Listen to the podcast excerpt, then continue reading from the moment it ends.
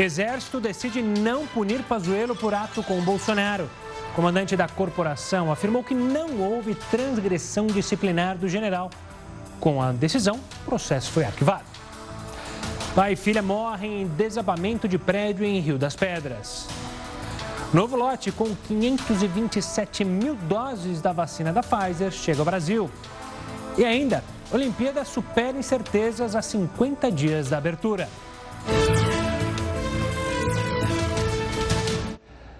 Olá, uma boa noite. Seja muito bem-vindo a essa edição do Jornal da Record News neste feriado. Lembrando que você pode assistir a gente tanto pelo nosso canal do YouTube, pelo Facebook da Record News e também pelo nosso aplicativo. Troca de tiros e morte marcaram as buscas pelo soldado Leandro Patrocínio, desaparecido desde sábado à noite. Ele teria sido visto em um baile funk, numa das maiores comunidades de São Paulo. Funk invadiu a madrugada no último sábado na comunidade de Heliópolis, zona sul de São Paulo. Essas imagens foram gravadas no mesmo horário em que o policial militar Leandro Patrocínio esteve no pancadão.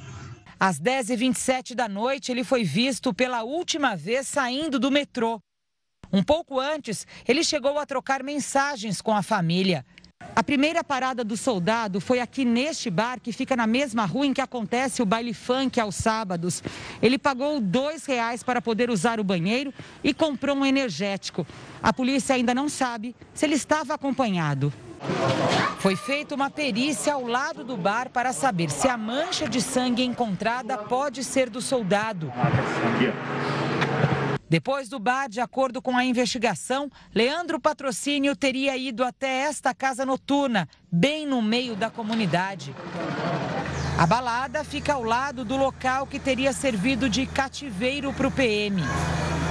O dono da casa noturna é um homem que cumpre pena num presídio de segurança máxima no interior do estado. Quem gerencia o negócio é o filho dele. A polícia procura esse jovem desde domingo de manhã, quando o soldado desapareceu. Mas ele não foi mais visto por ninguém aqui na comunidade. Hoje, durante as buscas por suspeitos, houve troca de tiros. A polícia recebeu uma denúncia anônima que indicava que o responsável pelo sumiço do soldado estava numa casa da região. O suspeito foi baleado e morreu, mas a PM descartou a participação dele no desaparecimento. Na varredura, os policiais do, é, se depararam com o indivíduo, houve um confronto, o indivíduo foi baleado. No indivíduo foi encontrado um, uma arma de fogo e uma quantidade de drogas uma mochila. Numa casa ao lado, também alvo de denúncia, os suspeitos fugiram antes da chegada da polícia. Maconha, cocaína e outros equipamentos, um carregador de celular, é. colete à prova de balas, um simulacro de arma de fogo.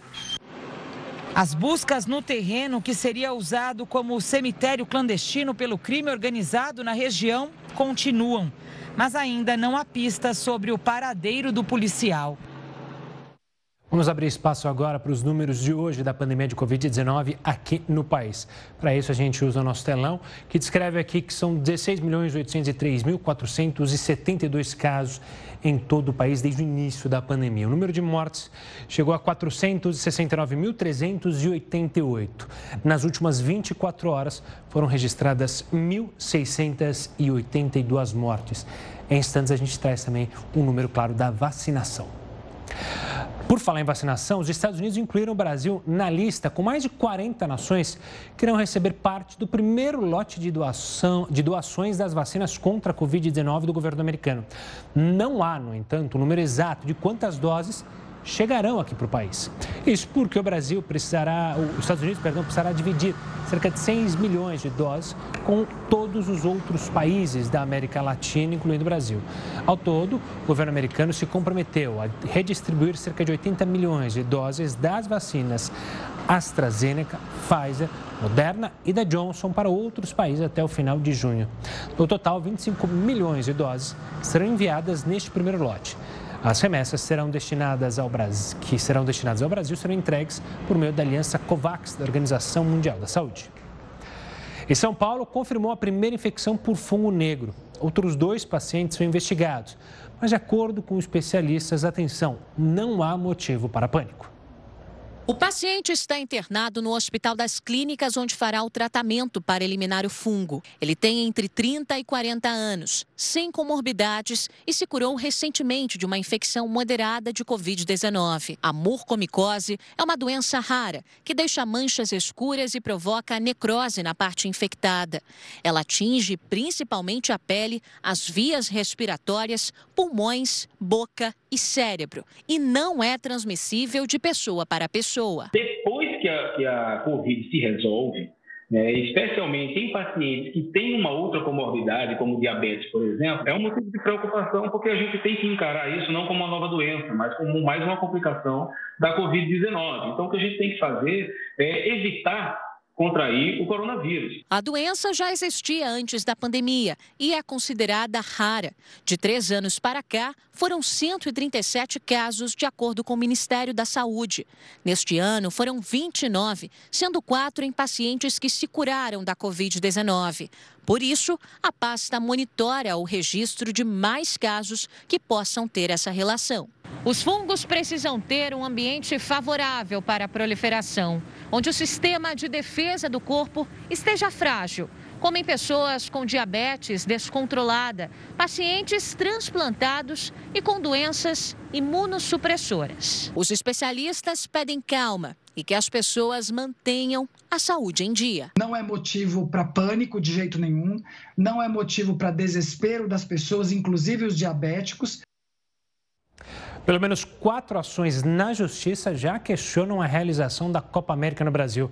O presidente Jair Bolsonaro confirmou o evento esportivo e deu o assunto como encerrado. Despistando a imprensa, Jair Bolsonaro saiu do Palácio da Alvorada e foi ao município goiano de Formosa, a cerca de 80 quilômetros de Brasília.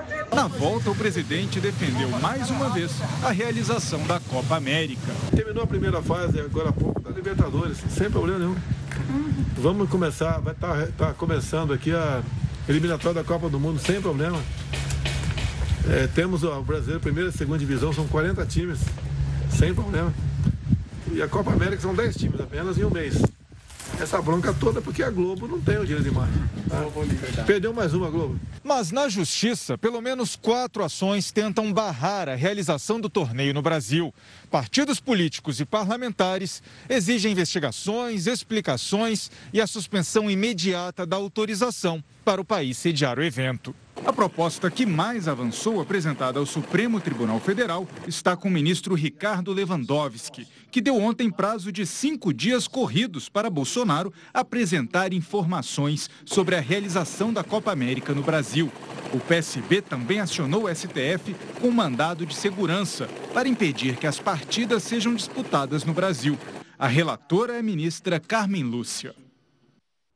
Vamos falar agora das Olimpíadas. Há 50 dias dos Jogos Olímpicos de Tóquio, o comitê organizador garantiu que a competição vai acontecer. A gente vai até o Japão conversar com a correspondente Silvia Kikuchi. Olá, Silvia. Teve até um evento para comemorar então essa contagem regressiva? Olá, Gustavo. Exatamente. Os organizadores revelaram alguns elementos que farão parte das cerimônias de premiação, como o pódio, as bandejas que levarão as medalhas e até a trilha sonora da vitória. Enquanto os responsáveis tentam alavancar a popularidade da Olimpíada, cerca de 10 mil voluntários, entre 80 mil, desistiram de participar por medo do coronavírus. O temor aumentou após um dos principais médicos do país afirmar não ser normal sediar a competição durante uma pandemia. Gustavo. Obrigado, Silvia. Depois de implantar o lockdown, a cidade de Araraquara, aqui no interior de São Paulo, voltou a registrar alta nos casos de Covid. Tanto que em um período mais severo de restrições voltou a ser considerado. A gente volta para falar dessa e outras informações. Continue conosco. A gente está de volta com o Jornal da Record News. Hoje o Heródoto Barbeiro não vai participar aqui com a gente diretamente, sabe por quê? Ele está participando ao vivo de uma entrevista, veja só, com o ex-presidente da Câmara dos Deputados, como você pode perceber, Eduardo Cunha e a filha dele, Daniele Cunha. Essa live é uma parceria do podcast de Sérgio Lima com a Record News. Então estão os quatro. A gente vai agora com uma transmissão simultânea, acompanhar um pouco da entrevista que o Heroto participa. Agora são 9 horas e 15 minutos. A gente já acompanha. Então, vamos ouvir um trechinho da fala com Heroto, da pergunta do Heroto para o Eduardo Cunha na sua grande maioria. Não poderia ter derrubado. Mas vai derrubar. Eu tô, estou tô com um recurso especial no STJ para ser julgado. Mas mais do que isso, eu tenho uma reclamação no Supremo Tribunal Federal que está para ser pautada e que nessa reclamação é justamente contra o ato do Moro de fraudar a competência da Justiça Eleitoral. Eu poderia aqui te relatar uns 50 episódios do, Desculpa, do Moro. Quer dizer, se estivesse na Justiça Eleitoral, o senhor não teria sido condenado, é isso? Bom, preciso ser julgado. Vai para lá e vamos ver, porque ele me condenou por corrupção baseado na palavra de um delator que disse que ouviu dizer de outra pessoa. É o Dilson Funaro? É o Funaro? Não, não, não, não, não. O delator que ele colocou, que ele usou para condenar no processo Curitiba, uma pessoa que eu nunca vi na minha vida, um ex-funcionário da Petrobras chamado Eduardo Musa. E esse ex-funcionário da Petrobras, ele declarou no processo que ouviu dizer que eu fui a última pessoa na nomeação do ex-diretor internacional da Petrobras.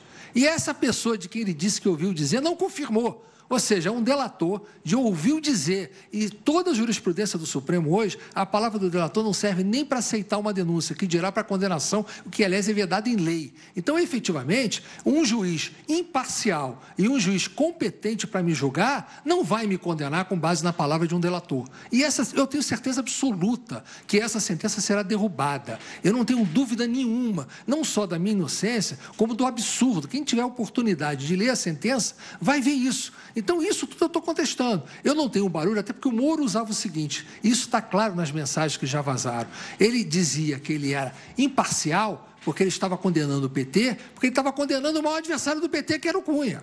Então, isso está colocado, está lá vazado, em diálogos, em entrevistas que ele dava, em artigos que o Moro escreveu, é, na Veja, por exemplo, um que ele escreveu dizendo isso, eu não estou perseguindo o Mas PT. Mas isso não vale para o processo. Vale, claro que vale, a suspeição dele está configurada. A suspeição dele é configurada, mas para o processo, antes de julgar a suspeição dele, o Moro não era, assim como o Moro não era competente para julgar o Lula, e foi declarada essa incompetência dele antes do julgamento da suspeição, o Moro não está sendo só considerado suspeito, ele foi considerado já em decisão que já está transitada, que era incompetente para julgar o Lula. Da mesma forma que ele era incompetente para julgar o Lula, ele é incompetente para me julgar, era incompetente para me julgar, que graças a Deus ele não está mais naquele como magistrado. Então, efetivamente, eu não tenho dúvida, quando isso for para a Justiça Eleitoral, que isso aí vai ser julgado de uma forma imparcial e eu seria absolvido. Então, eu quero ser julgado pelo juiz correto, não pelo juiz incorreto, como foi Moro comigo, e por um juiz imparcial, e não por um juiz parcial, como foi o Moro. Heródoto, a gente continua ao vivo lá na Record News, então pode fazer mais uma pergunta. Eduardo, mais uma pergunta que eu acho que as pessoas gostariam de fazer um prazer. você. Eu estou aqui às horas. É possível no Brasil, a população de uma maneira geral, quando fala em política, geralmente associa a corrupção. É possível no Brasil fazer política sem ser corrupto? Óbvio que é. Efetivamente, esse fato de você colocar que as pessoas se associam à política e à corrupção, esse foi um dos objetivos que o Moro, com a sua organização Lava Jato. Esse fez. é um fato da gente ouvir na rua aí. Não, não, não. Mas isso é o imaginário da população ela coloca para fazer todo mundo passar pela mesma régua. Que efetivamente tem políticos corruptos, óbvio que tem, como tem é, médico corrupto, como tem advogado corrupto, como pode ter jornalista corrupto. Não é que eu estou ofendendo quem quer que seja, estou dizendo que em toda profissão você tem bons policiais, tem maus policiais, você vai ter sempre boas e más pessoas. Você vai ter sempre alguém honesto e alguém desonesto. Isso não quer dizer que toda a profissão ou toda a categoria seja por uma régua só.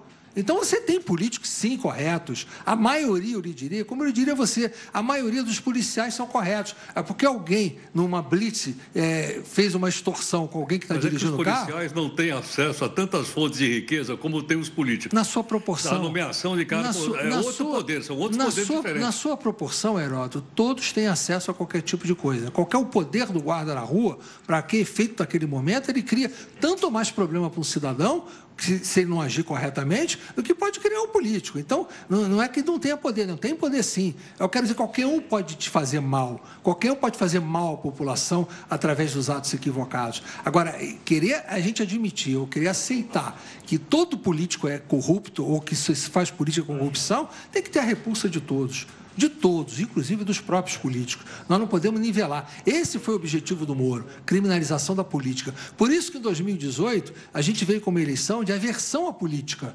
A aversão à política preponderou sobre Mas a política. Os políticos deram, deram motivo para isso. Alguns a podem... quantidade de denúncias é inacreditável. Mas, alguns, pode... é no, alguns, no, no, no, alguns podem ter dado motivo para isso e quem tem que puni-los é o eleitor não os elegendo.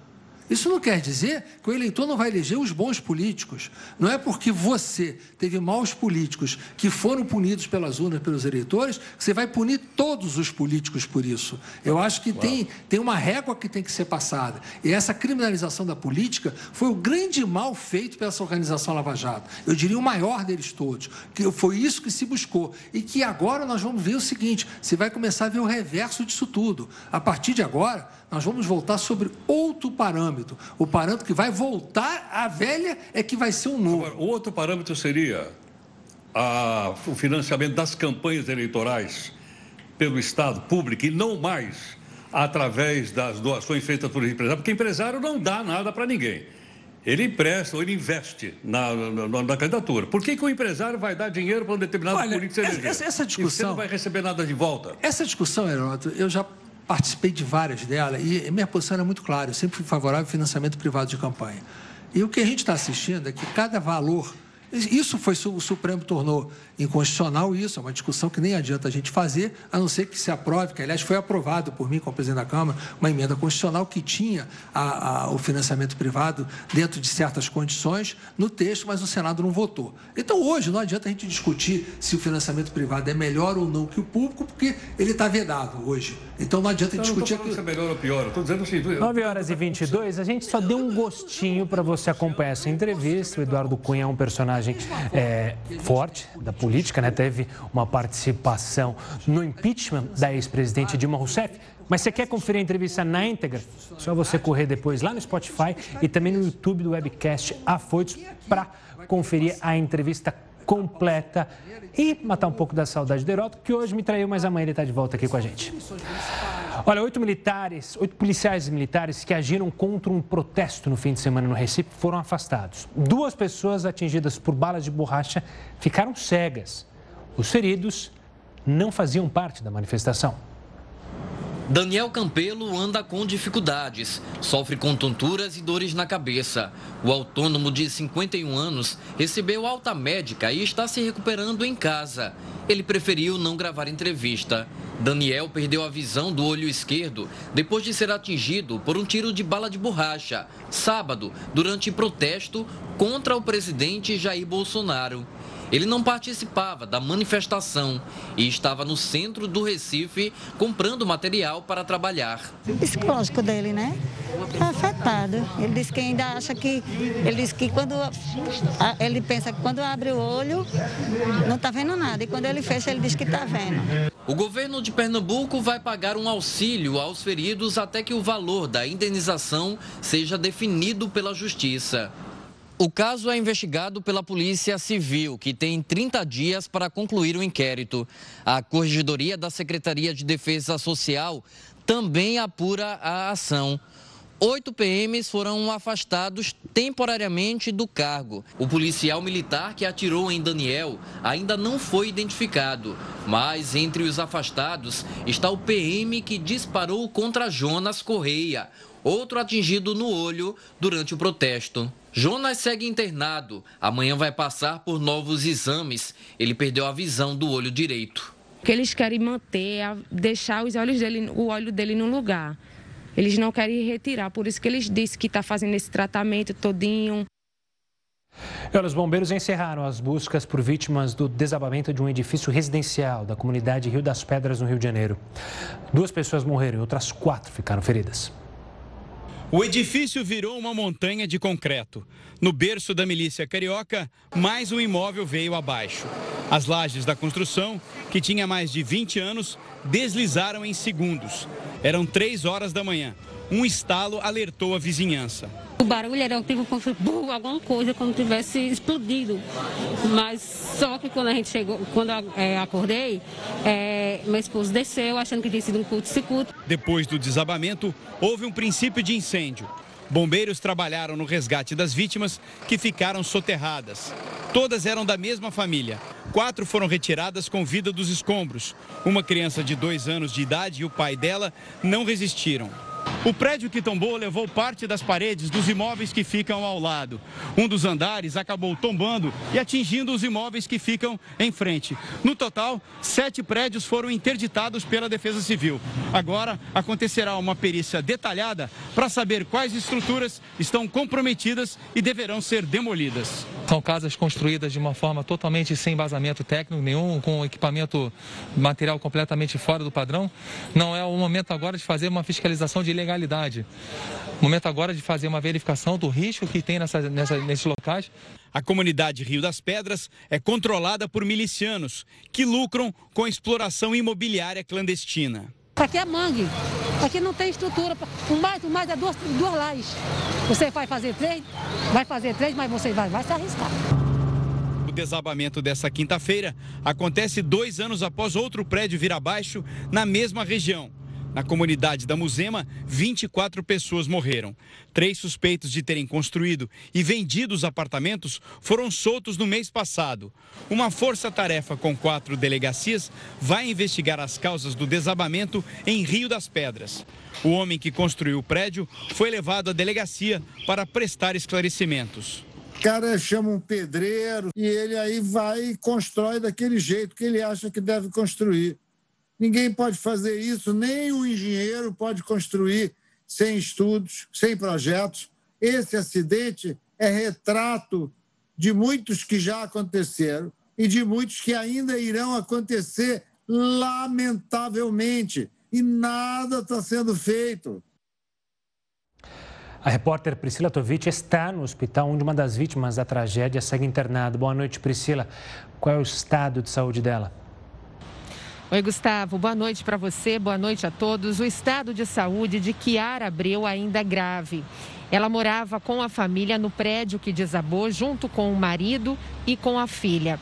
O sogro dela foi quem construiu esse prédio e ele acabou perdendo o filho e a neta. Genivan Gomes Macedo é comerciante na região e foi levado para a delegacia para prestar esclarecimentos. O trabalho da perícia ainda não começou e só deve ser feito depois que todo o concreto for retirado do local.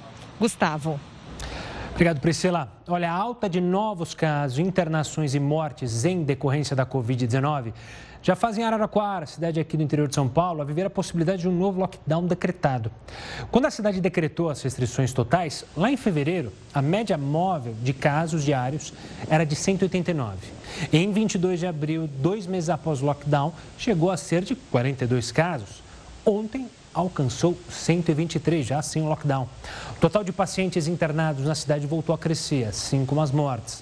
Cinco dias após as restrições, em 26 de fevereiro, a cidade teve o ápice de moradores com Covid-19 em hospitais, com 209. O número que chegou a ser de 69 em 20 de abril alcançou 90 na segunda-feira. Ainda sobre pandemia, mas agora com os números que a gente quer que subam e subam rápido os números da vacinação em todo o país. A gente tem na tela a primeira dose, que já receberam 48 milhões 88 mil 302 brasileiros que já receberam a primeira dose. O número de brasileiros que já receberam a segunda dose, 22 milhões 890 mil 614. Os dados são um compilado de informações lá do R7. Por falar em vacina, um novo lote com 527 mil doses da vacina da Pfizer contra a Covid-19 desembarcou no aeroporto de Viracopos, em Campinas, aqui em são Paulo é a oitava remessa do imunizante desde o final de abril, que será entregue para distribuição ao Ministério da Saúde.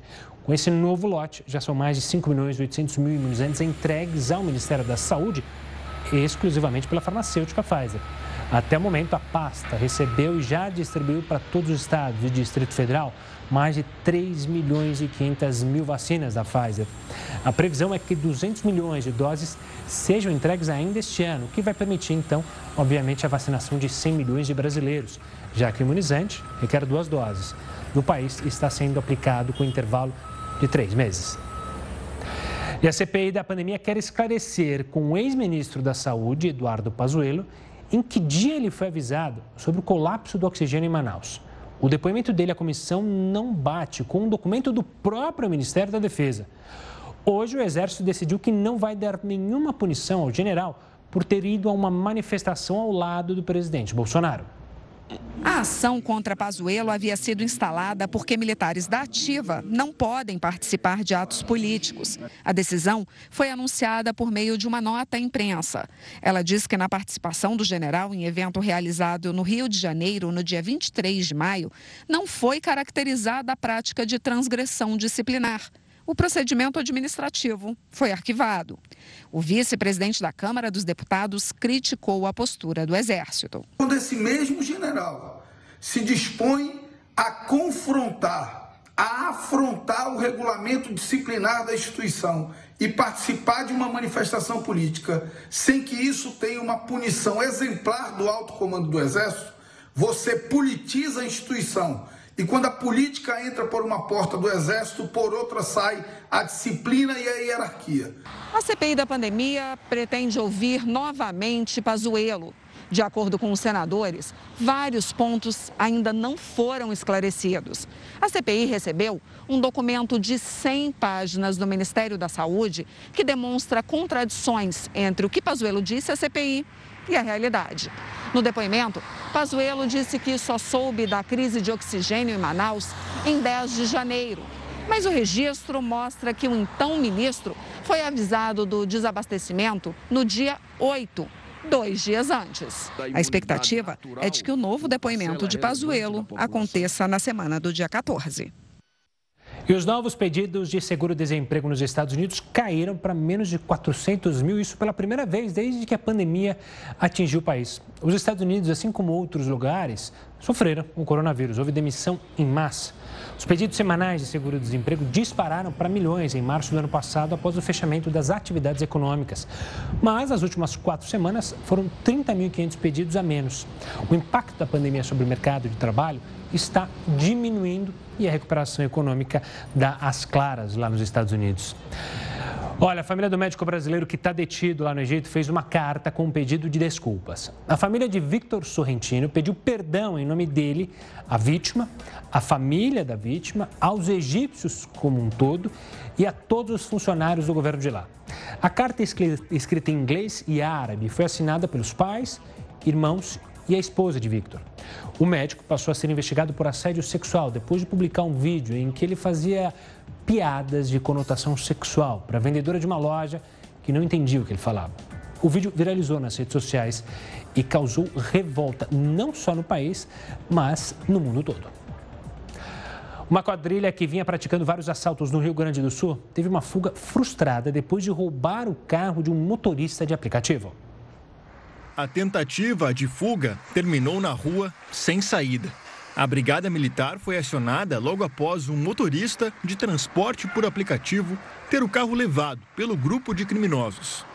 Três adultos foram presos em flagrante: um homem de 35 anos, outro de 21 e uma mulher de 37. Ela estava acompanhada do filho, de 9 anos, que observou tudo desde o assalto à perseguição com troca de tiros com a polícia até a prisão da mãe. Uma arma, munição e celulares foram apreendidos. Conforme informações, a perseguição policial teve um percurso de cerca de 3 quilômetros. E possivelmente os criminosos não conheciam essa região do bairro Santa Catarina e entraram na Avenida Açoriana. Só que essa avenida não tem saída e o final dela é justamente aonde o carro do Felipe estava estacionado. A lista do estrago já foi feita pelo Felipe, que tinha acabado de comprar o carro. Eu comprei o carro na terça-feira, né? Mandei arrumar ontem umas coisas para vender ele, né? Daí acabou dando esse estrago que vocês estão vendo ali, né? Na base, uns 4 a 5 mil deu um prejuízo. Tem que trocar o para-choque, para-lama, farol, painel frontal, tampa traseira, sinaleira, para-choque traseiro, pintar. Quebrou o painel por dentro, onde soltou o rádio, né? Menos mal que ele trabalha com oficina e é chapeador. Mas Felipe relata que essa não é a primeira vez que uma perseguição termina por ali. Já é a terceira vez que acontece isso nesse endereço, né? E daí o prejuízo sempre acaba acabando entre nós, né? Mesma coisa, roubaram um carro em Gravataí e acabou aqui dentro do mesmo pátio, com o mesmo prejuízo de carro batido e não tem de quem acertar e cobrar esse valor, né? O pessoal acha que vai sair para São Leopoldo, só que é uma rua sem saída. A Soriana não tem saída para São Leopoldo, é uma rua sem saída cheio de criança e acaba acontecendo isso sequentemente, entendeu? A prefeitura de Sapucaia do Sul entrou em contato com o morador e disse que vai instalar lombadas e placas de aviso que a rua é sem saída. Um dos parques de diversões mais famosos da Suécia vai reabrir depois de 18 meses fechado. O Parque Gröna funciona em Estocolmo, capital do país escandinavo, desde 1883 e estava fechado por conta das medidas de restrição da pandemia. 4 mil pessoas serão contratadas para trabalhar em dois horários diferentes. A Suécia se destacou por não impor restrições rígidas à população. O governo sueco evitou bloqueios e confiou na colaboração das pessoas no distanciamento, no uso de máscara. Mas a Suécia registrou mais de um milhão de casos e mais de 14 mil mortes desde o início da pandemia. E não é só o Brasil que está sofrendo com mais uma possível crise hídrica. Os lagos da Califórnia, nos Estados Unidos, estão quase vazios. Quer ver como estão? Continua conosco, o Jornal da Record News volta em instantes. Estamos de volta para contar a história de um menino de apenas 6 anos que quase morreu ao ser agredido pelos próprios pais. Hoje tem uma vida bem diferente. Além de esperar um projeto de lei, o pequeno faz sucesso nas redes sociais. No kart ou com a camisa do time de coração. Tony Rudigel, hoje com 6 anos, é uma criança amada e feliz, mas nem sempre foi assim. Com apenas 41 dias de vida, ele foi hospitalizado com falência múltipla dos órgãos e infecção generalizada, resultado de uma violência cometida pelos próprios pais. Os médicos não esperavam que ele saísse com vida. Foram meses de tratamento no hospital.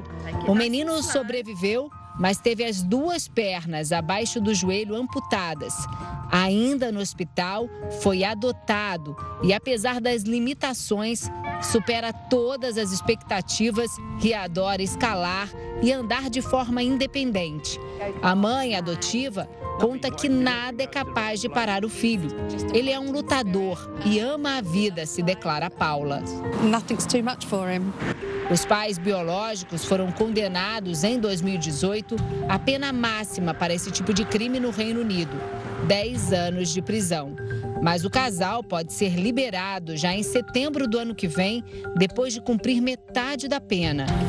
Mas a história do menino pode ajudar a mudar a legislação britânica. Um projeto de lei batizado como Lei Tony quer aumentar a punição para casos de violência contra crianças. Se for aprovado, a punição para esse tipo de crime pode se transformar em prisão perpétua. Alheio a essa possível mudança, no ano passado, o caminhar de Tony ajudou a arrecadar fundos para o hospital que fez o tratamento quando ele foi espancado. A iniciativa foi inspirada no capitão Tom Moore, aquele senhor que ajudou o sistema de saúde do país no combate à Covid-19, caminhando em volta da própria casa. Os passos de Tony renderam mais de 11 milhões de reais para o hospital. Tony recebeu um prêmio ao ser considerado uma das pessoas que mais inspira orgulho entre os britânicos. Um herói. Uma empregada doméstica recebeu uma indenização de mais de 20 mil reais referente ao Fundo de Garantia por Tempo de Serviço, FGTS, após trabalhar 28 anos sem carteira assinada. Segundo os auditores fiscais do trabalho, a mulher já trabalhava para a mãe do atual empregador na Paraíba quando ainda era menor de idade. Em 1993, ela foi então para Brasília. A fiscalização chegou até a funcionária após a Polícia Civil receber uma denúncia de indícios de trabalho análogo à escravidão. Por conta de uma seca, diversos lagos da Califórnia estão simplesmente desaparecendo, secando. Um dos mais afetados é o lago Orville. O impacto é enorme. Ele ajuda a irrigar quatro colheitas do país, além de sustentar uma população de salmões ameaçados de extinção. Os mais de 1.500 reservatórios do estado americano estão 50% mais baixos do que deveriam ser nesta época do ano, de acordo com o Centro de Ciências de Bacias Hidrográficas da Universidade Califórnia Davis. As autoridades já cogitam o fechamento de usinas de energia da região caso o reservatório, os reservatórios, perdão, continuem com a capacidade baixa. No próximo bloco, você vai ver como pessoas estão comprovando comorbidades para tomar vacina contra a Covid-19. A gente volta já já. Mais de 500 mil pessoas simplesmente deixaram de tomar a segunda dose da vacina contra o coronavírus, isso só em São Paulo. A informação é da Secretaria Estadual de Saúde. Para entender qual pode ser o reflexo disso no combate à doença, eu converso agora com a diretora da Sociedade Brasileira de Imunizações de São Paulo, Melissa Palmieri. Boa noite, doutora Melissa. Obrigado pela participação aqui conosco. Infelizmente, para falar e dar um aviso, um alerta para quem não tomou essa vacina. Qual é o impacto que isso pode gerar justamente até na saúde das pessoas e também no nosso plano de vacinação? Sem dúvidas, Gustavo, muito boa noite a você e todos que estão nos assistindo. É essencial que as pessoas que realizaram a primeira dose se dirijam aos postos de saúde para realizar essa segunda dose. Porque a proteção ideal ela acontece após em torno de 14 dias dessa segunda dose. E muitas vezes a gente escuta algumas pessoas falando, né, Gustavo? Ah, conheço tal pessoa, tomou a vacina e pegou Covid.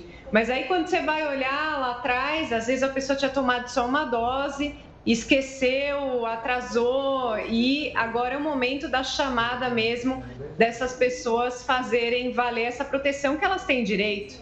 Claro. E doutora, me diz uma coisa, você acredita que as pessoas é, que tomaram a primeira dose acabam não indo tomar a segunda dose com uma sensação de normalidade? Ah, já tomei a primeira.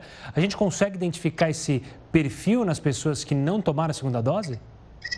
É um pouco perigoso mesmo, Gustavo. Nós temos visto pessoas que tomaram a primeira dose relaxando nas outras medidas não farmacológicas, ou seja, não utilizando máscara, não realizando distanciamento social, não higienizando as mãos e até indo encontros de aglomeração mesmo, com essa falsa sensação de proteção da primeira dose.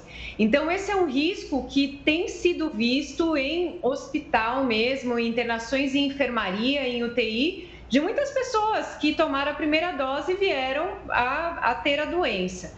E outra questão também que eu vejo importante, Gustavo, são pessoas que tiveram uma experiência de reação adversa que não foi muito agradável e às vezes falam, ah, não, não vou tomar essa segunda dose. Eu tive dor de cabeça, fiquei com meu corpo doendo, não vou, essa segunda vai ser pior ainda. Então eu queria dar um recado que a reação adversa, ela, ela é uma coisa individual, Usualmente, a maioria das vacinas que estamos utilizando na primeira dose, a reação adversa é um pouquinho maior, mas não existe matemática na medicina. Algumas pessoas vão ter uma reação adversa na segunda dose, mas que isso é autolimitado e que não seja pautada a escolha de não fazer a vacina por causa dessa história também. É claro, é preferível passar uma noite com uma dor de cabeça, com uma pequena dor no braço, do que ter que enfrentar respirador, do que ter que enfrentar as dificuldades de ficar internado.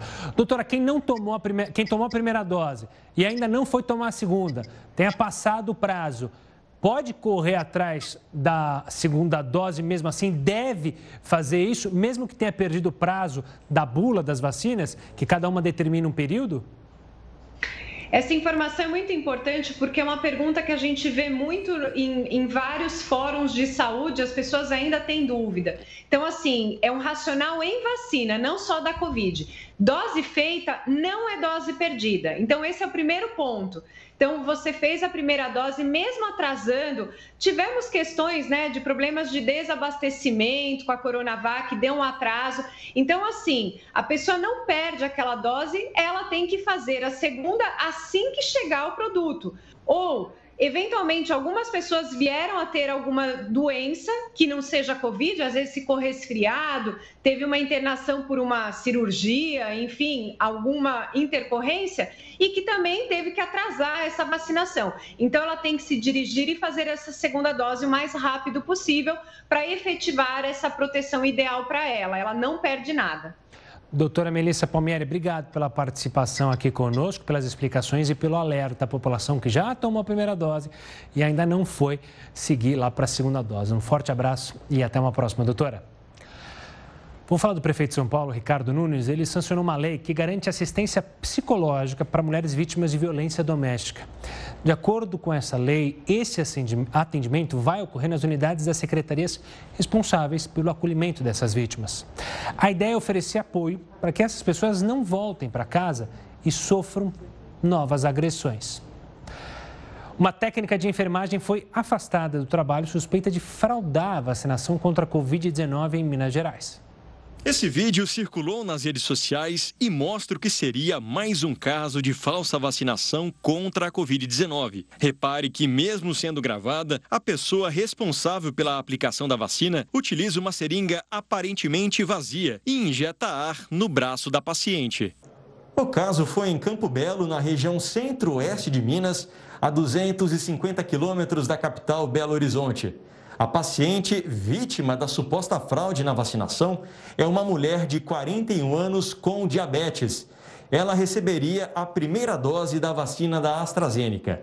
A Secretaria de Saúde do município tomou conhecimento do caso pelas redes sociais e depois que uma filha da paciente denunciou a suposta irregularidade na vacinação. Um boletim de ocorrência foi registrado pela coordenadora de saúde. Pelas imagens, é, existe fortes indícios de que há um suposto um suposto ato aí de que a vacinação não foi feita da forma correta. A servidora foi afastada do cargo e conduzida para prestar esclarecimentos na delegacia. A conduta da técnica de enfermagem também será investigada em um procedimento administrativo disciplinar. Caso a gente constate que realmente houve aí uma fraude na vacinação, em que a servidora tenha dado causa e seja verificado aí a necessidade da imposição de penalidade administrativa, ela pode ser responsabilizada com uma pena de suspensão ou demissão do serviço público, além de ser verificado por parte do Ministério Público uma possível ocorrência de ato de improbidade administrativa. Nós tentamos entrar em contato com a funcionária, mas não tivemos resposta.